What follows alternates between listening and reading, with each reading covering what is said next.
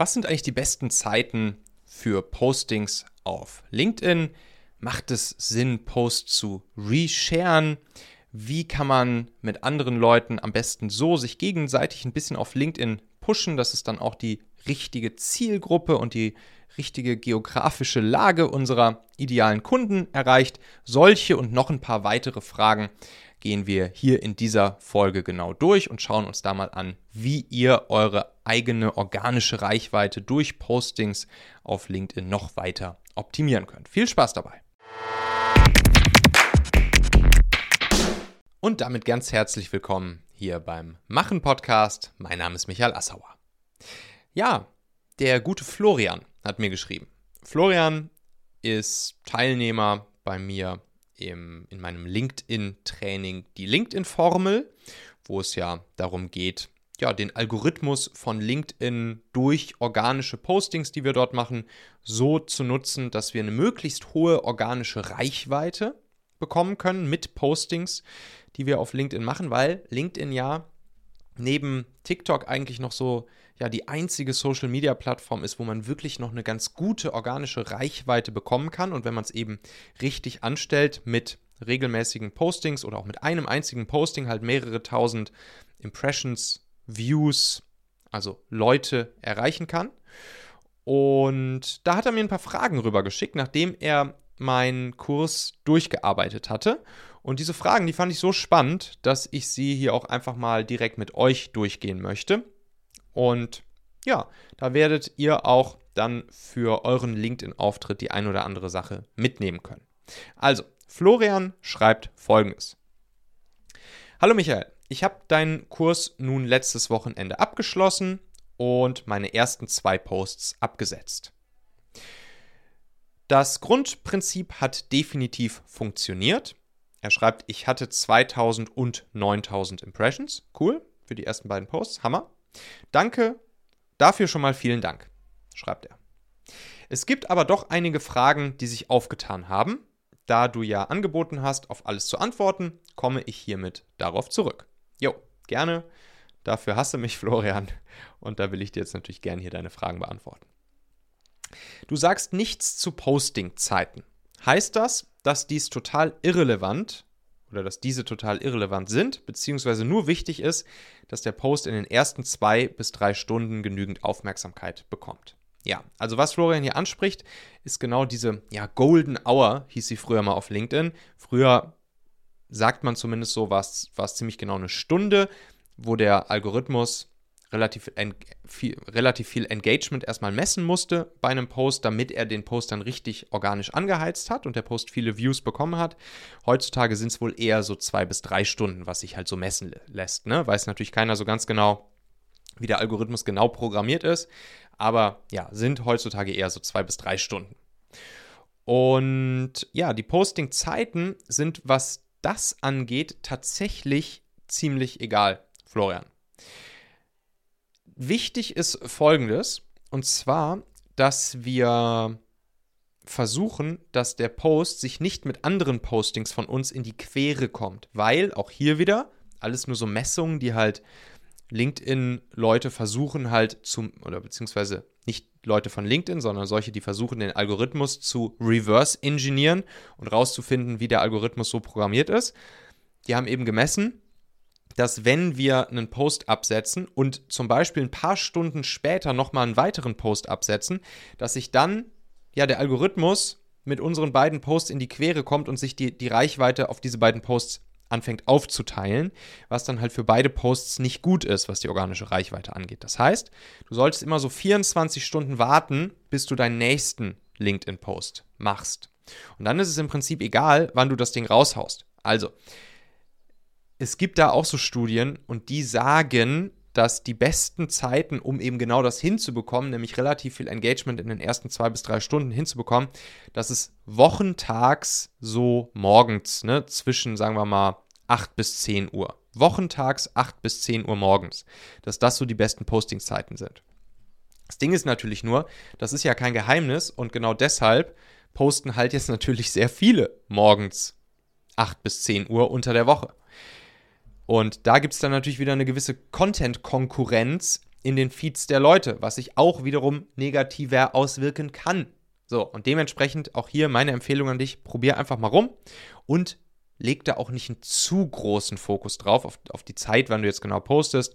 Mach das gern einfach mal morgens 8 bis 10 unter der Woche. Aber ich würde dir auch empfehlen, auch mal andere Zeiten auszuprobieren, wie zum Beispiel am Wochenende. Ich mache zum Beispiel regelmäßig einen schönen LinkedIn-Post auch am Sonntag, ne? was eigentlich, wo man eigentlich sagen würde, hm, das ist vielleicht nicht so die beste Zeit, aber dadurch, dass die Content-Konkurrenz im Feed der Leute dann natürlich geringer ist, weil vergleichsweise viel weniger Leute am Wochenende posten, hat man trotzdem natürlich eine gewisse Chance, auch sonntags mal einen richtig coolen Post zu machen. Und mit meine besten Posts, die 50.000 Impressions und mehr bekommen haben, waren solche, die ich zum Beispiel mal am Sonntag rausgehauen habe.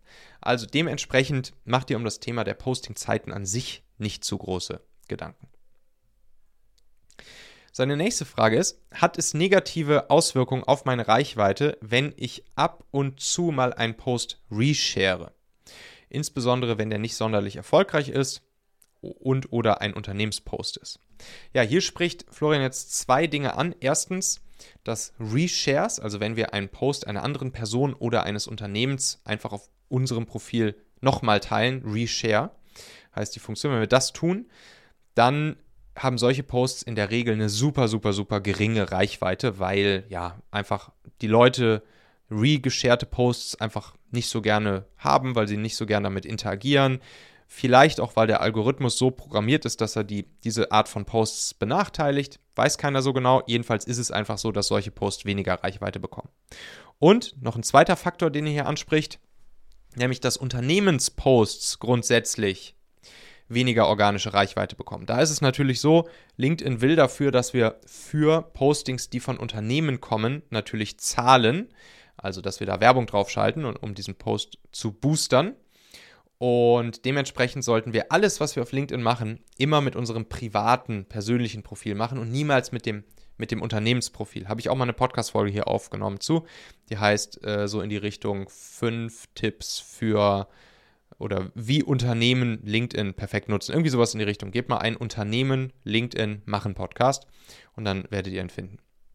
Naja, und hier hat Florian jetzt natürlich eine Kombination genannt, die halt sozusagen doppelt schädlich, könnte man, ist, könnte man, könnte man sagen, ist. Und zwar Unternehmensposts. Erstens, der funktioniert schon nicht ganz gut. Und zweitens dann Resharing noch mit dazu. Das heißt, kannst du machen, Florian, hat aber wahrscheinlich keine riesengroßen Chancen auf große organische Reichweite. Und dann fragt er auch noch hier zusätzlich, darauf aufbauend, würdest du generell davon abraten zu resharen? Nee, wie gesagt, kannst du machen. Also ja, ich würde generell davon abraten. Kannst du zwar machen, hat, hat keine großartige langfristige negative Auswirkung auf deinen auf dein Reach.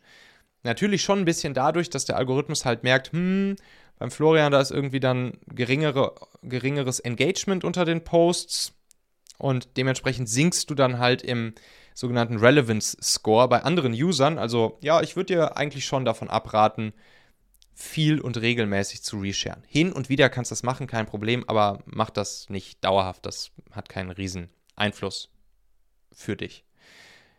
Und auch hier natürlich darauf achten, ne, dass du dir nicht einen Post, den du vielleicht vor weniger als 24 Stunden abgesetzt hast, also heute Morgen beispielsweise hast du vielleicht einen organischen Post von dir selbst gemacht, dass du dann irgendwie am Nachmittag etwas resharest und damit dann ne, das, was wir vorhin besprochen haben, die organische Reichweite deines eigentlichen Posts von heute Morgen irgendwie anfängst einzuschränken, weil sich der Algorithmus halt ja auf beide deiner Posts stürzen muss und sie irgendwie verteilen muss. Dementsprechend, äh, ja, achte auch hier auf jeden Fall, dass immer mindestens 24 Stunden dazwischen liegen. Seine nächste Frage ist, wie kann man eine Videonachricht versenden? Geht das vielleicht nur am iPhone? Ich kann das tatsächlich nicht ergoogeln und finde eine solche Funktion an meinem Android-Handy nicht. Ja, ich gucke mal ganz kurz hier rein. Also, du kannst, wenn du auch auf dem Android-Handy bist, gehst du einfach in einen Chat mit einer Person rein und klickst dann dort hier auf das Plus, also Nachricht verfassen und dann Plus. Und da kannst du dann auch ein Video aufnehmen. Und dieses Video, ich habe ja auch mein, mein, mein Android-Handy, und dieses Video kannst du dann einfach im persönlichen Chat an die Person versenden. Also erstmal auf das Plus neben, neben der Chatleiste klicken. Macht es einen Unterschied, ob ich ein Profil vorher ansehe, bevor ich connecte?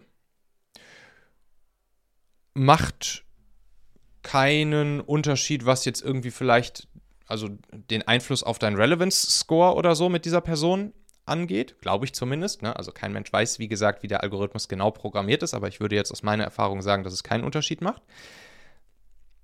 Was natürlich vielleicht einen kleinen Unterschied macht, ist, dass die Person dich dann einmal in der Kontaktanfrage sieht, die du ihr gesendet hast, und dass sie dich auch nochmal bei den Personen sieht in der Liste, die ihr Profil angesehen haben und dann vielleicht einfach nochmal eine, eine höhere Wahrscheinlichkeit hat, auch ja mal auf dein Profil zu gehen und sich dich genauer anzugucken, weil du sie sozusagen doppelt, weil du ihr doppelt auftauchst. Dementsprechend kannst du das einfach machen, kannst mal ausprobieren und kannst ja selber mal gucken, ob sich da irgendein Unterschied ergibt. Bin ich auch mal gespannt, vielleicht von dir zu hören, ob du da irgendwas erkennen oder messen konntest, wenn du das machst. Seine nächste Frage: Checkt der Algo, wem ich folge und baut das in die Logik ein, wer meinen Post sieht? Sprich, macht es Sinn, meiner Zielgruppe zu folgen? Tja, da kann ich dir auch nicht hundertprozentig genau sagen, wie der Algorithmus funktioniert, ist logisch. Ich würde aber mal sagen, dass alles, was irgendwie damit zu tun hat, dass der Algorithmus eine Art von Connection oder eine Art von Interaktion messen kann oder natürlich auch messen kann, wem du so folgst, wer also dein, ja, deine Interess Interessengruppen sind, im, sowohl im Sinne der Menschen, um die es geht, der Kontakte, als auch der Themen, um die es geht. Da würde ich dir da würde ich jetzt vermuten, dass all, aus all solchen Signalen der Algorithmus sich schon ein Bild zusammenbaut. Und grundsätzlich kannst du natürlich deiner Zielgruppe folgen, aber da würde ich auch eher sagen, ey, wenn es deine Zielgruppe ist, dann connecte dich doch lieber mit den Leuten und schicke ihnen einfach eine persönliche Kontaktanfrage. Das ist natürlich, dann bist du direkt mit ihnen auch noch connected und folgst ihnen nicht nur. Dementsprechend, da hast du dann ja auf jeden Fall eine etwas größere Connection. Gerade wenn du noch mit denen dann auch mal eine Message hin und her schickst, vielleicht zum Start, einfach nur mal kurz grüßt, das Hallo, freut mich, liebe Grüße, dein Florian. Und dann hast du natürlich eine größere Chance, auch im Relevance Score bei den Leuten zu, zu, zu steigen. Und so sehen sie dann auch eher deine Postings. Ne? Also das würde ich eher machen, die Leute zu connecten. Meine lieben Podcast-Hörer, wenn dir gefällt, was du hier regelmäßig hörst, dann würde ich dir empfehlen, auch hin und wieder mal in meinem YouTube-Kanal vorbeizuschauen. Dort bekommst du dann nämlich solchen Content hier nur eben zusätzlich noch auf der Bildspur. Ich zeige ja immer viele Praxisbeispiele, Erklärgrafiken und Vorlagen, die du sofort für euch anwenden kannst. Ich habe einen Kurzlink eingerichtet, der dich direkt zum YouTube-Kanal bringt unter xhauer.com/yt für YouTube. xhauer.com slash yt. Klicke dort gern einfach auf Abonnieren, so siehst du dann auch automatisch einmal pro Woche, wenn ich ein neues Video rausgebracht habe und kannst einfach entscheiden, ob du es dir ansehen möchtest. Wir haben für die nächsten Monate unglaublich wertvolle Folgen geplant. Der Content-Kalender, der platzt praktisch aus allen Nähten, lohnt sich, versprochen. xhauer.com slash yt. So, dann noch eine Frage hier. Die, ja, die finde ich spannend. In deinen Beispielen zeigst du wiederholt copyright-geschützte Fotos, zum Beispiel Meghan und Harry und das Bahamas-Schwein.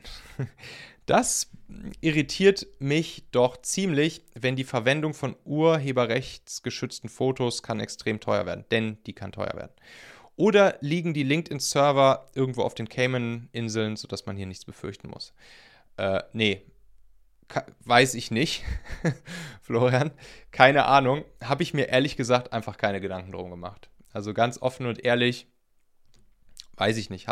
Das sind ja die, die, die Beispiele, die ich zeige, das sind häufig Beispielposts von anderen Leuten auf LinkedIn und die haben sich wahrscheinlich genauso wenig Gedanken darum gemacht wie ich.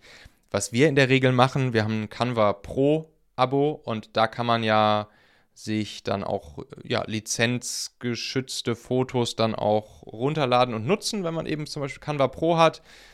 Und ja, so machen wir das dann halt, ne? Bei unseren eigenen Postings, bei unseren Artikeln, die wir Machen Magazin veröffentlichen und so weiter und so fort. Und damit hoffe ich dann zumindest, dass wir damit, also offiziell haben wir laut Canva dann ja die Lizenz, die nutzen zu dürfen und posten zu dürfen. Und dann hoffe ich mal, dass das einfach funktioniert. Also bisher hatte ich da zum Glück noch keine Probleme mit. Aber ich habe mir auch ehrlich gesagt bislang da keine weiteren Gedanken drüber gemacht, als einfach zu wissen, jo, wir zahlen für diese Canva-Lizenz und damit für die Fotolizenzen und damit haben wir die Lizenz fertig. So. Und ja, alles andere, keine Ahnung. ich habe für meinen ersten Post die WhatsApp-Gruppe zur Hilfe genutzt. Also, Florian spricht hier von einer gemeinsamen WhatsApp-Gruppe, die wir mit allen Teilnehmern der LinkedIn-Formel haben wo, wenn du jetzt zum Beispiel sagst, ich habe Bock, auch die LinkedIn-Formel einmal durchzuarbeiten, um meine organische Reichweite auf LinkedIn durch meine Postings zu erhöhen und meine, ja, meine, mein Connection sozusagen, meine Connections, meine Zielgruppe in der richtigen Zielgruppe, die zum Beispiel zum idealen Kundenprofil gehören, auszubauen, dann kannst du da auch reinkommen in diese WhatsApp-Gruppe. Und da machen wir es dann so, dass man einfach seine LinkedIn-Posts dort rein kopieren und posten kann. Und, dort, und dann kriegen einfach die anderen das mit und pushen ein bisschen, ne? geben ein bisschen Engagement drauf. Also wie gesagt, damit nutzen wir zum Beispiel diese, diese Golden Hour, so die ersten zwei bis drei Stunden sehr schön aus, wo dann äh, andere in der Gruppe einfach ein bisschen kommentieren können, liken können, einfach Engagement zeigen können, sodass der Algorithmus halt misst, yes, da ist Engagement drunter und dann eben ja zum Anheizen der organischen Reichweite sorgt. Und jetzt sagt er hier, dass er da ein bisschen skeptisch ist, ob ihm das wirklich hilft. Weil er sagt, meine Zielgruppe sitzt global und vor allen Dingen in den USA und ich habe Sorge, dass zu viele Deutsche mir den Algorithmus versauen. Zumal viele auch noch auf Deutsch gepostet haben, obwohl der Beitrag auf Englisch ist. Was nun wirklich keinen Sinn ergibt, wenn ich Englisch nicht beherrsche, lese ich den Post ja gar nicht. Ich habe zwar dann mit dem zweiten Beitrag deutlich weniger Impressions gehabt, aber gegebenenfalls meine Zielgruppe besser erreicht. Wie beurteilst du das? Ja, da kannst du recht haben. Da kannst du auf jeden Fall recht haben, Florian. Äh, dass, wenn jetzt, wenn du vor allen Dingen mit Englischsprachigen interagieren möchtest und englischsprachige Menschen und auch in den USA erreichen möchtest, dann kann es durchaus so sein, dass die Leute in der WhatsApp-Gruppe für dich die falschen sind. Ne? Also die, sitzen natürlich hauptsächlich im deutschsprachigen Raum, Schweiz, Österreich, Deutschland und ja, kommentieren oder engagieren dann halt, wie du gesehen hast, auch auf Deutsch. Wobei ich dazu sagen muss, ich mache das manchmal aus Faulheit auch einfach so. Ich meine, ich beherrsche Englisch schon und lese mir dann auch englische Postings durch, aber manchmal aus Faulheit kommentiere ich dann einfach auf Deutsch. Das heißt, das könnte hier natürlich auch noch so ein kleiner Effekt sein. Aber trotzdem hast du schon recht, das ist dann nicht die Zielgruppe, die du unbedingt erreichen möchtest. Und dementsprechend, ja, kann das, kann das für dich hilfreicher sein, wenn du dir zum Beispiel mit anderen, die auch in einen ähnlichen Markt zum Beispiel gehen, USA oder grundsätzlich englischsprachig und so unterwegs sind, vielleicht sogar noch eine Zielgruppenüberschneidung mit dir haben. Das wäre natürlich noch cooler. Wenn du dir da vielleicht so eine kleine Engagement-WhatsApp-Gruppe äh, kreierst. Habe ich auch noch so eine, auch mit so ein paar Leuten. Und dann, das müssen auch nicht viele sein, das können auch einfach nur drei, vier, fünf, sechs, zehn Leute sein, ne? Und dann einfach ihr da immer eure LinkedIn-Posts reinpostet und euch dann Engagement auf Englisch in die richtige geografische Region und vielleicht sogar auch die richtige Zielgruppe gebt. Ne? Also kannst du mal überlegen, kennst du irgendwelche Leute, die auch auf LinkedIn unterwegs sind und in eine ähnliche Richtung gehen wollen wie du? Und dann kannst du mit denen einfach so eine eigene Gruppe machen. Ja, Florian, ich hoffe, das hat dir weitergeholfen und ich hoffe, das hat euch auch hier nochmal einen kleinen Überblick über LinkedIn gegeben, ein paar Sachen, die ihr vielleicht noch nicht wusstet. Wenn ihr auch Lust habt auf die LinkedIn-Formel, dann geht einfach mal auf. Ich check das nochmal ganz kurz, ob ich euch jetzt hier auch den richtigen Link sage. Und zwar lautet der Link, ja, machen.fm slash LinkedIn, machen.fm slash LinkedIn. Findet ihr auch in der Episodenbeschreibung hier nochmal dieser Podcast-Folge. Da könnt ihr euch einfach mal alles zur LinkedIn-Formel durchlesen und auch was die kostet und so weiter und so fort. Und wenn ihr Lust habt, kommt da, da auch einfach mit in die Runde der Teilnehmer. Und da gehen wir dann ja in mehreren Kapiteln all das, was wir hier so angeschnitten haben, nochmal ganz, ganz, ganz detailliert durch. Ihr kriegt auch Posting-Vorlagen, ne, die ihr einfach so nutzen könnt, um dann eure eigenen Posts regelmäßig zu machen. Und ja, ist, ein, ist eine coole Sache. LinkedIn-Formel habe ich schon sehr viel gutes Feedback zu bekommen.